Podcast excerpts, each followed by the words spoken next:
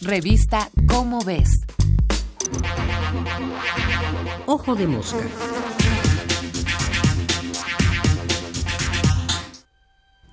Mario Molina, Química para salvar al mundo. La ciencia no nos dice qué hacer. La ciencia no es ni buena ni mala. Eso lo tenemos que decidir nosotros. Aquí es donde entra el juego de valores. Tenemos que tener ciertos valores eh, de proteger a la sociedad y proteger a las futuras generaciones. El pasado 7 de octubre murió el químico José Mario Molina Pasquel y Enríquez, uno de los tres mexicanos que han ganado un premio Nobel y el único que lo logró en ciencias. Los otros dos fueron el diplomático Alfonso García Robles, Nobel de la Paz en 1982, y el ensayista y poeta Octavio Paz, Nobel de Literatura en 1990. Molina, nacido en 1943, fue un niño afortunado que pudo seguir sin obstáculos su interés por la ciencia. Observaba paramecios en un microscopio de juguete y experimentaba con su juego de química en un pequeño laboratorio que instaló en un baño de su casa. Además, contó con el apoyo y guía de Esther, su tía química.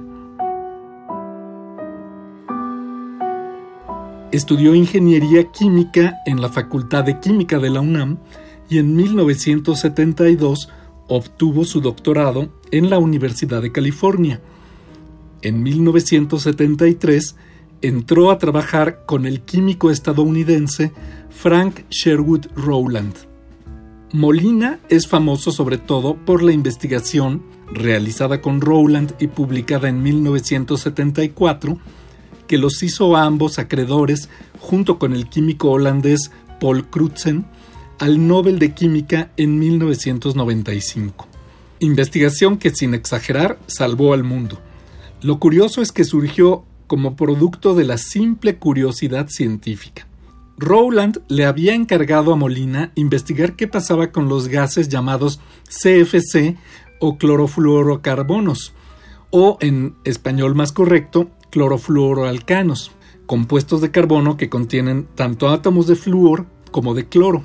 Estos serán usados en todo tipo de refrigeradores y sistemas de aire acondicionado y como propulsores en aerosoles y latas de spray para pinturas, desodorantes, etc. Estos gases suben a las capas superiores de la atmósfera donde se pensaba que no causaban daño. Pero cuando Molina comenzó a estudiar los procesos químicos que ocurren allá arriba, halló que la radiación solar liberaba de los CFC átomos de cloro muy reactivos que destruyen las moléculas de ozono que forman la importantísima capa protectora que filtra los rayos ultravioleta que vienen del Sol.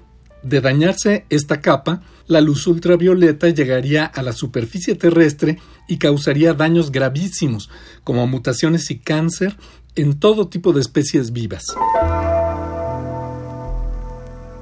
En 1985 se descubrió un hoyo en la capa de ozono sobre la Antártida, lo que confirmó los temores de Molina y Rowland. Ambos encabezaron un movimiento mundial para buscar que los CFC se dejaran de usar en la industria, lucha que culminó en 1987 con el Protocolo de Montreal. Professor Molina and Professor Rowland you have demonstrated the importance of homogeneous and heterogeneous chemical processes in the Earth's atmosphere. I now give the Nobel Prize from the hands of His Majesty the King.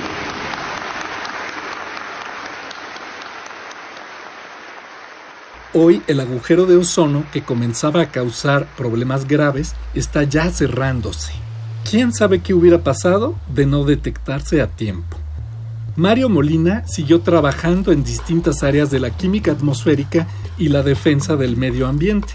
Colaboró en la estrategia para disminuir la contaminación en la Ciudad de México, creó un centro de protección ambiental y poco antes de morir insistió en la importancia del uso de cubrebocas para prevenir la infección por coronavirus, pues confirmó que éste puede permanecer flotando en el aire en forma de aerosol y no solo como gotitas de saliva. el mundo pierde a un gran científico y humanista. Ojalá las nuevas generaciones nos den más mexicanos como él. Este fue Martín Bonfil Olivera. Nos vemos el mes que entra en la revista Cómo ves con otro ojo de mosca. Ustedes son los que les va a tocar realmente resolver el problema y vivir las consecuencias, pero por fortuna muchos de nosotros estamos muy dispuestos a hacer todo lo que sea necesario para cambiar pues el rumbo de la sociedad de todo el planeta eh, y que consista pues en un respeto al medio ambiente y en un respeto a las generaciones futuras. Ojo de mosca.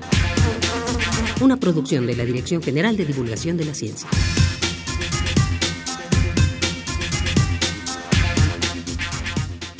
Revista Cómo ves.